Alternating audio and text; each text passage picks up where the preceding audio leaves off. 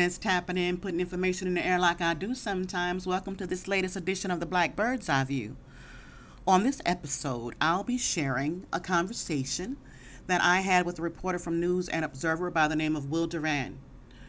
Um, Will and I discussed the fact that over a dozen black people got snatched up from the streets and got stolen away and kidnapped and caged for up to three months with bonds of $250,000, looking at at minimum seven and a half years. You know, they all got caught up. And um, I want to tell you a story. I want to tell you a story that don't make no sense, and they can't make this shit make sense either.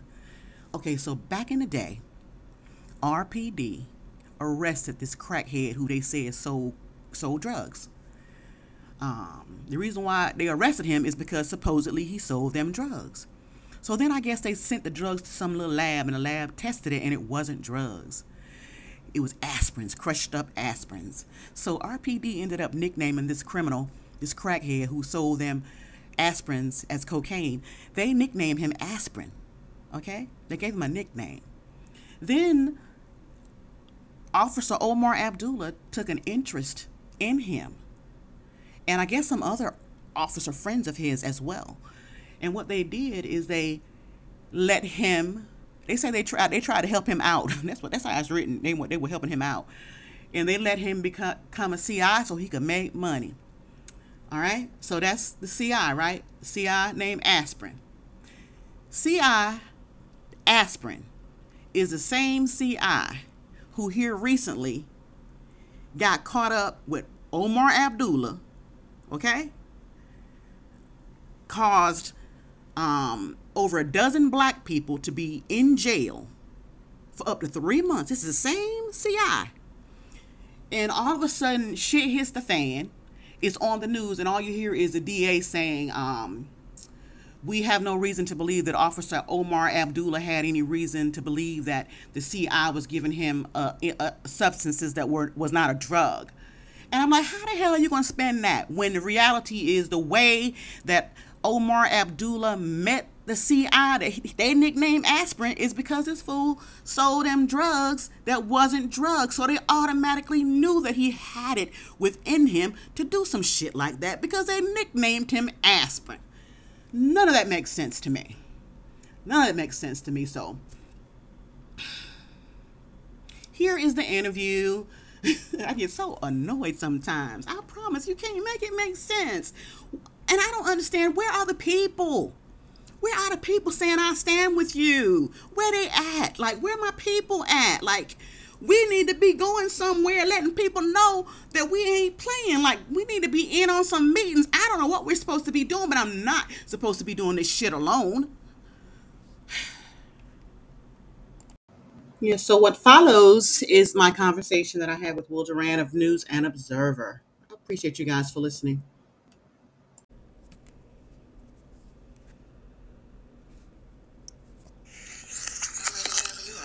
Okay, well, so tell me a little bit about your son Marcus, and you know, just I, I assume he's living in Raleigh, right? Yes, he is. Um,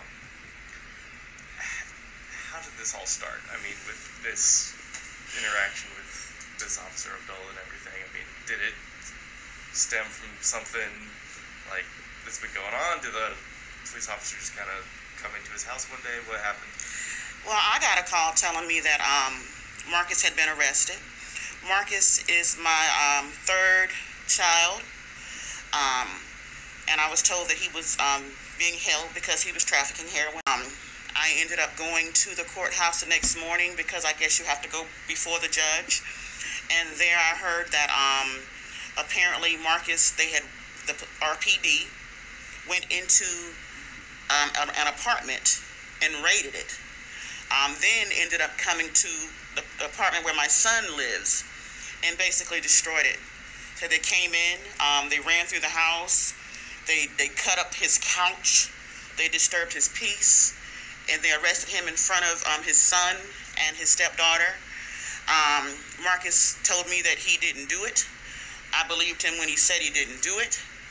Um, and I went about the um, the act of basically letting anyone who would listen know that 15 people, 15 black people, basically were stolen from this world like slaves, like just captured, captured and, and put in jail and held like animals on charges that were fraudulent.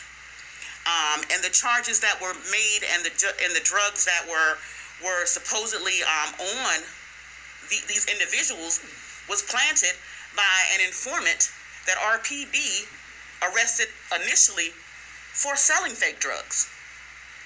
So I'm, I'm, I'm coming from the perspective now that we don't know how many other people are being held right now because it doesn't seem like this is RPD's first time at the rodeo. That their behavior through this whole thing um, leads me to believe, and it's not me making this is not factual, but it leads me to believe that we should be, we as a people, should be concerned about our sisters and brothers who could potentially be locked up on trumped up charges because they got they came this close to getting away with it. Yeah, and so I and I want to talk about all of that, mm-hmm. but just to rewind a little bit. So you said that they raided one apartment, then came to his. So that same night, I mean, were there other people that were all rounded up in this this same thing? Was he the only one who got arrested that night? I, I was just trying to figure out kind of why they honed it on him, or if you even know why they honed on it. To my knowledge, um, Marcus was arrested. Was an was an incident. I, I then found out that other people, I don't know whether it was the same night, I don't know whether it was the same month. All I know is that I, at least I think 14 people have been arrested for the same exact thing. And it seems to me as if it doesn't matter whether it was in the same night. It was just the idea that you could be living your life one day and the next day think that your life is over based on actions from someone else. And, and I just don't think it was a coincidence. Did he? Do you know if he knew this this confidential informant beforehand? I mean, had they interacted my, with each other? My thought process behind that was they had their they were all it was all over facebook. Everyone was trying to figure out who the informant was. To this day i don't know exactly who the informant is. So i can't speak on who marcus knew and who he didn't know. Um, i know that there was a young man who everyone thought was the informant who wasn't. Apparently he got pulled over and they were he had a gun on him but apparently it was legal. So everyone automatically assumed that he was the informant and he went through the ringer online as someone who potentially was framing people. Yeah. yeah. I mean, that's just a whole other aspect too. I mean, just how he said that he said that uh, RPD had put his life in danger, and I believe him. Wow. Wow. And you said they they cut up his couch, they ransacked his house. I mean, did they find anything while they were doing? That? Not a this? thing. No. No drugs. No money. I think they said Marcus had maybe forty or fifty dollars on him but certainly not the kind of money that a heroin dealer should have on them. Yeah, and I mean, did he ever? They offered to pay for the couch that they had ripped up, or no, no. did he ever get any of that back? Marcus never got his gun back. Marcus never got his um his um phone back. No one has so much as apologized. It was just over. You you they they turn these people's lives upside down and then somebody shows that they're in the wrong and then it's just over. And people are supposed to just keep going as if they didn't just get snatched off the streets. No. So they never even gave his stuff back even after the charges got dropped? Not to my knowledge. kept it locked up somewhere? I think it was a situation to where it was and mind you all of this was in the height of covid. This this all took place around the time when everything was just crazy everybody was buying the toilet paper and whatnot and um I went to the to the courthouse the, the morning of the arraignment, I guess, or whatever you call it. But um, it it struck me as odd because the the inmates were on screen. They were on they were being filmed in a different building on Hammond Road, I believe. None of those young men were practicing social distancing. And mind you, my son's last name is Van Irvin. So I had to sit through all of them. And the women were practicing social distancing and the men were not. So I was at home thinking my son is is in jail and they're not practicing social distancing and on top of that his nerves are shot to hell it's just too much it's too much to expect for someone to be able to to carry when you're looking at your freedom And in the United States, it's not um, an unrealistic expectation to think that you could go to jail for something you didn't do. I mean, obviously, you've talked with him about it. Um, since then, what kind of emotions are still running through his mind now? I mean, it's you know over a year later at this point. I think it's. I think that what struck me is how hurt he was, because he said, "Mama, it'd be different if I did it, but I didn't do it." It. He didn't have a good opinion of the judicial system going into this, and now he doesn't trust it at all. You know, little kids see the, the police car and they run in the house because you would think that they would think that this this guy is going to serve and protect. Not not not in the in the hoods that I'm familiar with. Little children see the police officers and they run. You know, something needs to be done. And and if we don't do anything else, what needs to happen is that all the cases pertaining to anybody who re, who is involved in the situation of these black people being kidnapped off the streets and having their freedom stolen. All of those cases need to be looked at and re examined for fraud because we don't know how many other people are still in jail right now. They just got caught this time around. We don't know how many time arounds it's been. We really don't. Sorry, I'm just taking some notes. You do what you need to do. Make it easier for me to go back in the recording Okay. later and find stuff. I get it. I totally get it. I do what you do. I get Yeah. it. Um, have you talked to his kids? You said his son was there when he was arrested, and his stepdaughter. Marcus's children are young. They are they are um, impressionable right now. I think Kaz just turned one. Tessa's four. I think Tessa's going on five. She's going to kindergarten. These children don't understand. All they know is that their daddy was gone. And it was just terrible going over there and, and feeling the sadness and and just knowing that Marcus, I didn't even realize that he was looking at seven years, seven and a half years for something that he did not do. So he's locked up thinking about that. He's got a family on the outside who are devastated to where I was coming from Durham to Raleigh to make sure that Mia, my my, my almost um, daughter-in-law, um, was was okay because she was dealing with a lot, dealing with too much. So you can't talk to to little children about grown people matter.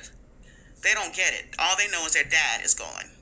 He was here one day and he was gone the next. How long was he locked up? I want to say Marcus was locked up at least 18 days. And the day that he got out of jail was the day his son took his first step. So he came that close to missing him. Yes. It's a lot.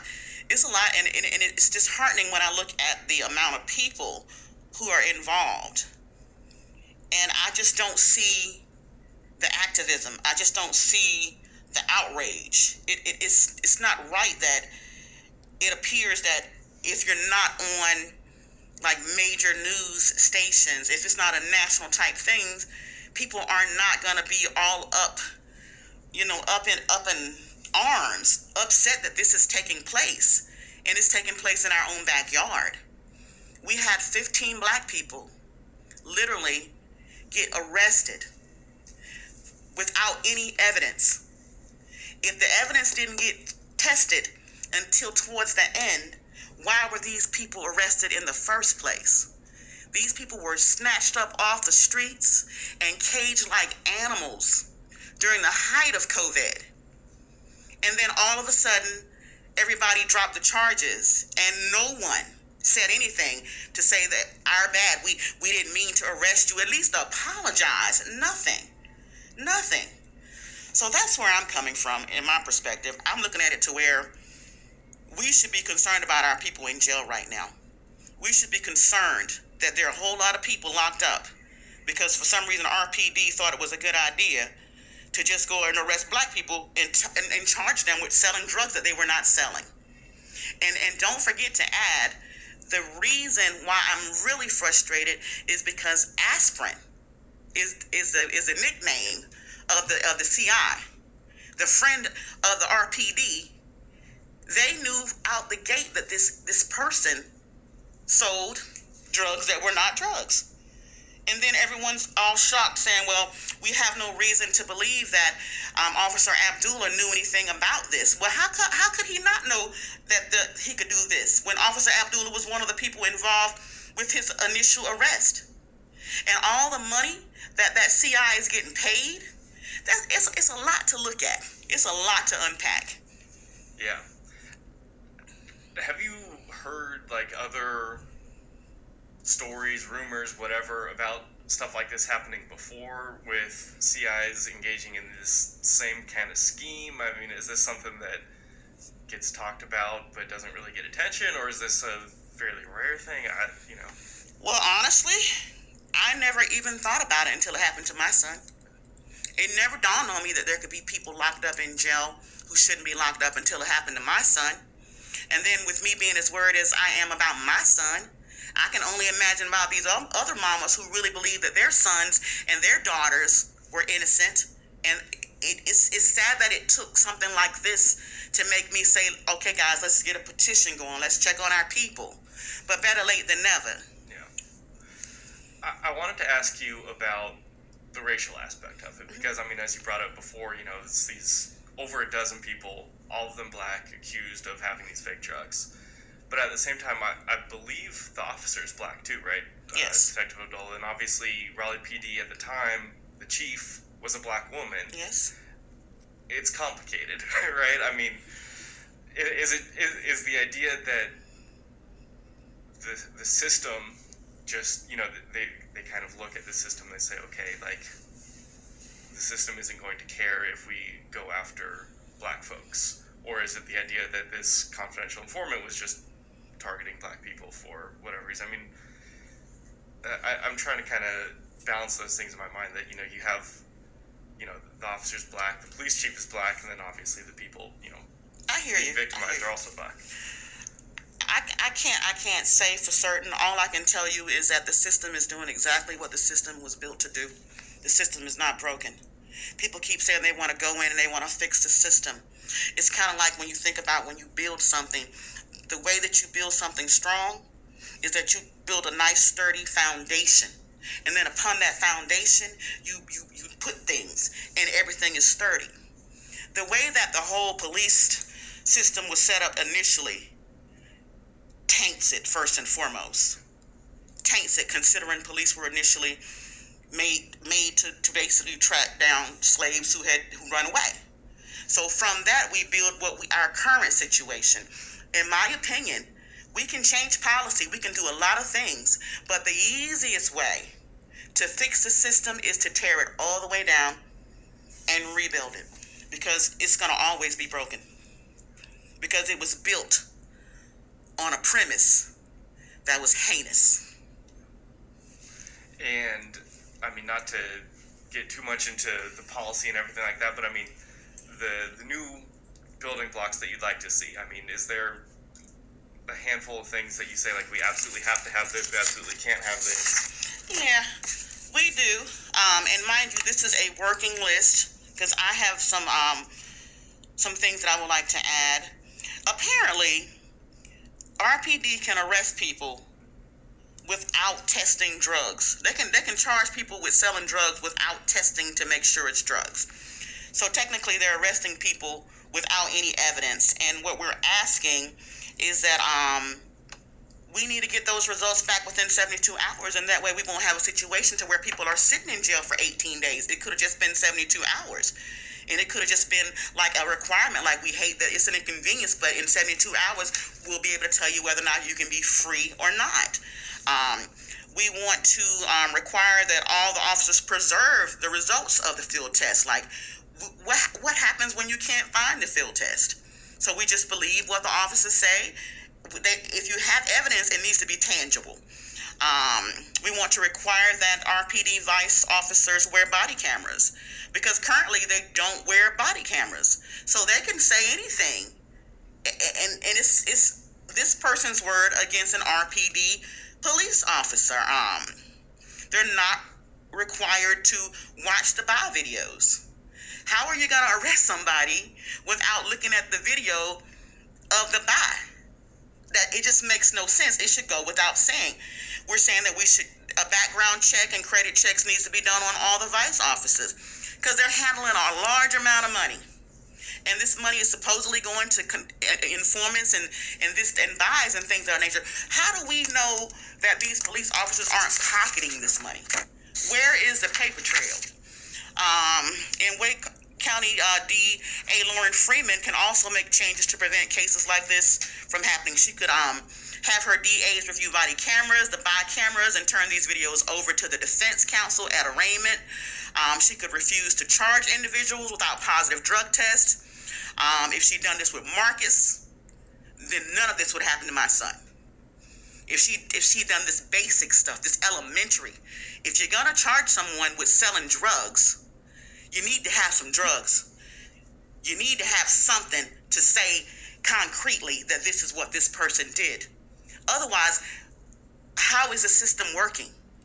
And why should myself as a as an African American woman, a black woman in America, why should I trust the system when clearly there's something going on in the system to where it's okay for police officers to arrest over a dozen black people and think that they're going to get away with it. And what's what's to prevent me from thinking that since they thought they were going to get away with it, it's probably because they've been getting away with it. We don't know how many people are locked up in Wake County eh, over there on Hammond Road. We don't know how many people are locked up right now thinking, nah, I didn't do this. I didn't do and, and their life is over. Just over. I mean, what I'm hearing is just a lot of mistrust right now. I mean, you know, both the, you know, the specific examples you just made, you know, police officers, you know, not, you know, needing to wear body cameras right now, which you say they need to to be able to prove their story, but also, like you said earlier, you know, little kids seeing the police cars and, you know, running away from them, being scared. I mean, beyond the, you know the specific things that you just mentioned right now, I mean, is there just broader changes the police can make to try to fix those relationships? I mean, that's obviously a big question that you know everyone's been talking about since all the big protests, you know, last year and even before then. But all I know is that if you are racist, you don't leave racism home when you go to work.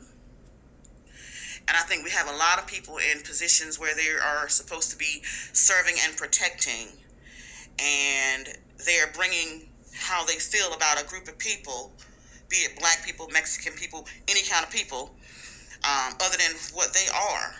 You can't train someone. There is no such thing as sensitivity training when it comes to racism. Something has to happen to that person to where it has to be life altering for them to say, oh my gosh, all black people aren't this, or all um, Chinese people aren't this. I really do believe that we have a situation to where it's like a, it's like they're they're a gang. The police officers are there. It's like you have the Bloods, the Crips, and the cops. And if these cops aren't doing what they're supposed to be doing, it's catastrophic. And I'm not saying that all police officers are bad police officers. All it takes is one. And if, and if other people are standing by letting this one get away with it, if they're literally saying, "Hey, guy, um, I know hypothetically speaking, you should you're saying you you, you spent fifty dollars, but you should have spent this," so little um red flags are up, making them realize if you see all of this and and you find all of this out during the FBI investigation that police officers were telling him, "Hey, this isn't right, this isn't right," then how come no one stood up? Why did it take petitions and all kind of just outrage from from a from a handful of people, me, and now all of a sudden people are are trying to get on board. I, I really feel like when this first happened, the most disheartening thing was a lack of um concern coming from the African American community. I, I reached out to um, NAACP. I reached out to New Black Panther Party. I reached out to the Old Black Panther Party. I reached out to so many people, the so-called activists, photo opting activists, and no one, no one cared that 15 people had been arrested and were caged like animals and supposedly about to lose their freedom for a minimum of seven and a half years, a minimum. Yep. And I mean, obviously, your son, I mean, he, he was, I don't want to say lucky, but he had, you know, he had his charges dropped. But, I mean, in the in the meantime, he said he was in, in jail for close to three weeks. I mean, did he lose his job? Did he? When Marcus when Marcus got out of jail, Marcus had to start completely over. Really? Everything, and it was sad because as a mother, and you look at your child, and you know they're putting on their strong face. You wonder what they think when they're by themselves, when they when they have their flashbacks and they have to remember the how how how Kaz was crying or how Tessa was about to lose her mind or how how his woman was. You that kind of stuff doesn't just go away just because someone says okay you can go home now. That kind of stuff stays with you. And no amount of money made in any kind of settlement or any kind of case it will negate the fact that you cannot erase trauma. It'll stay with you. It'll stay with you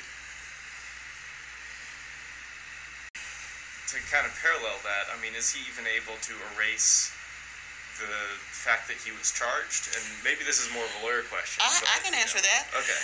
I, our family got him an attorney, and a part of the the the fee was to get his record expunged, and um his record has been expunged. Okay. Good. I'm glad to hear that. At least to hear the attorney say it. and people without that kind of support system, I mean, not just the immediate, but to get you out of jail, but like you were saying then, you know, to go on and hire the lawyer and get involved and do all that. I mean, not everybody's got that kind of system. I feel like a lot, most of the people who were involved during this time. I talked to um our attorney, and he specifically told me that Marcus' case was the last case. I, I said, well, then Marcus needs to get. You need to get him out. You need to get him out. And my attorney literally said that um since Marcus' case was the last case, and that it was clear that Marcus shouldn't have been in jail, Marcus' case couldn't go first because if Marcus' case went first, it would throw out all the other cases. So they knew, they knew, they knew. And I wasn't supposed to have caught that. That's got to be just infuriating. It really is. A mother is taxpayer. It, it really did. And I, and I told um, Mr. Trump, I said, you, you want to make this go away. You want to make this go away because I, I, I have time on my hand. I will make it my business to make sure anyone who will listen will know, and that's what I went about doing. I started the petition with um, change.org. Um, I contacted the DA, SBI, you name it, Internal Affairs. I, I did a complaint with Inter- Internal Affairs. They never contacted me about my complaint.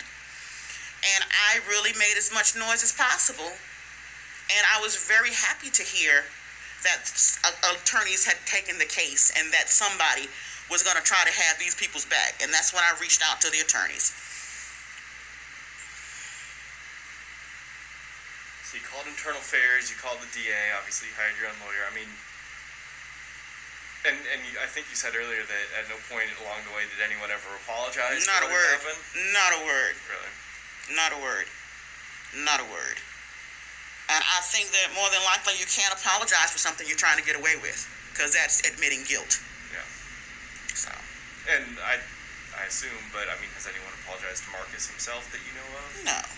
They can't apologize to Marcus because if they apologize to Marcus, they're admitting that they have something to apologize for. You, you understand? So when this is all said and done, I'm pretty sure the DA will be like, "We apologize on the news just for just to be on the news," but no one's sorry. They're sorry they got caught. That's why they're sorry. They're sorry they got caught. They're sorry they're under a microscope, and they're sorry that they're gonna have to stop whatever it is they're doing for a little while until everything settles down. Because one thing black people can do is is forget stuff, and and it'll just be over. Once it's over, everybody will fall back in their routine. Yeah. You're worried about it happening again? I know it's going to happen again. I have no reason to think that it's not going to happen again. Well, I guess that's why you're here, right? I'm here because somebody needs to speak up for my people. And since no one's speaking up for my people, I must speak up for my people. Because it's ridiculous and disheartening. And you want to trust you want to trust the process. You want to trust the system. But the system hasn't given black people any reason to trust it ever. History sits on the witness stand to attest to the fact that the system is not built to protect people of color. It isn't.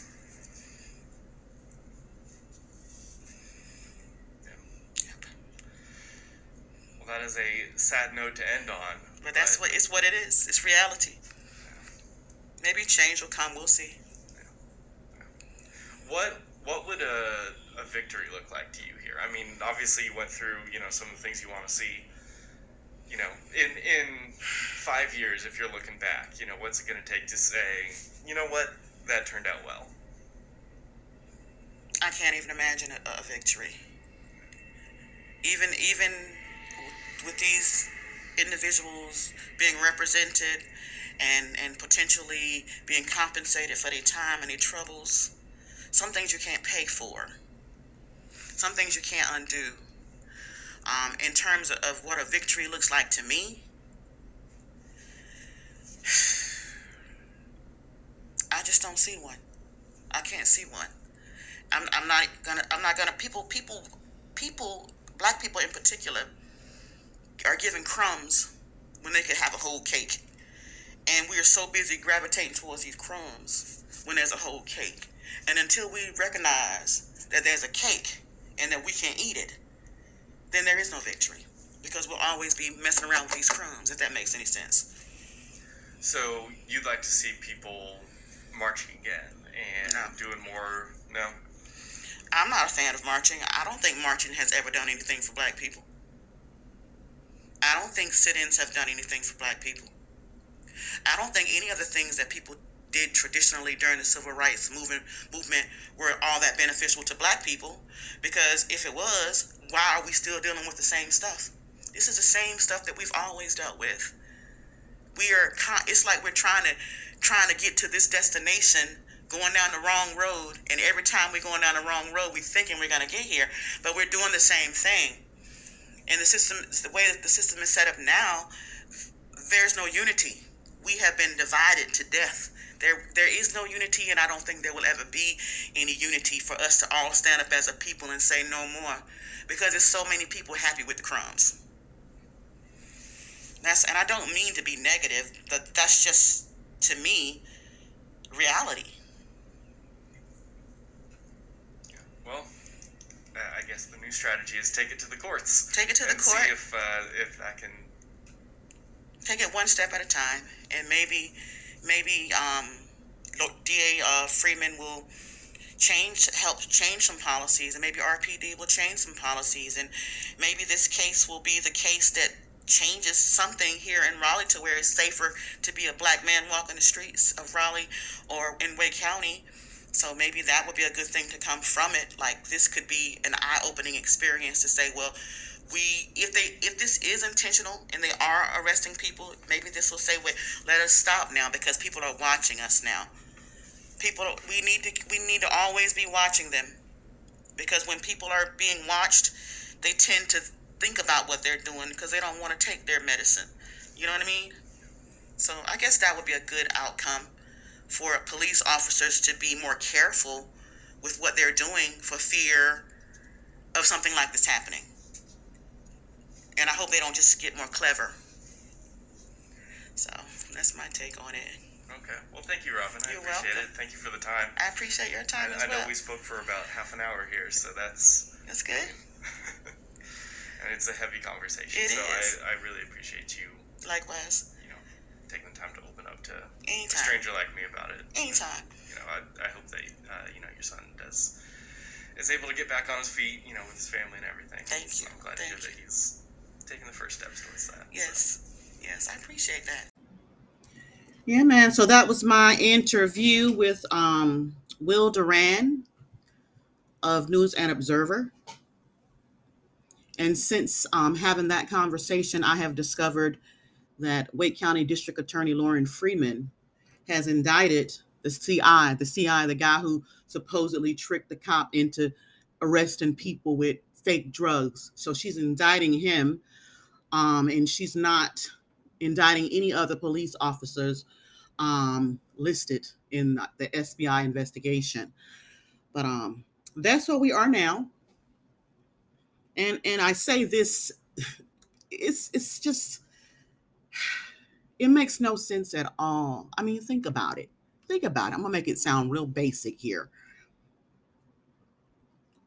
And that concludes my conversation with um, Will Doran of News and Observer.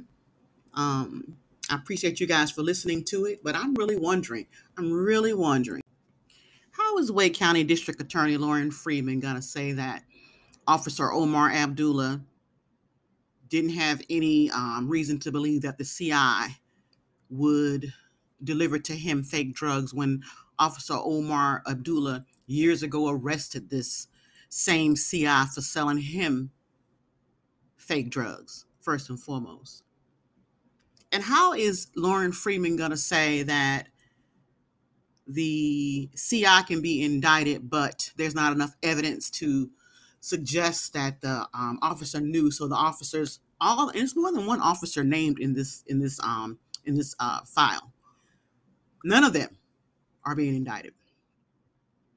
And even if people decided they wanted to believe that a veteran, decorated cop, because the first thing they said when this first came out was an award winning cop basically got tricked. I'm like, first of all, how do you how do you get to be an award winning cop and a veteran cop and be able to be tricked not one, not two, not three, not four, not five, not six, not seven, not eight, not nine, not 10, not 11, not 12, not 13, not 14, but 15 times. And what does that say for RPD? And at the end of the day, if you go to work and you have a team and you're the team lead and your team screws up, who's in charge? The lead. The lead gets demoted. So, how come RPD isn't responsible for the actions of its paid confidential informants? None of this makes sense to me. It'll never make sense to me.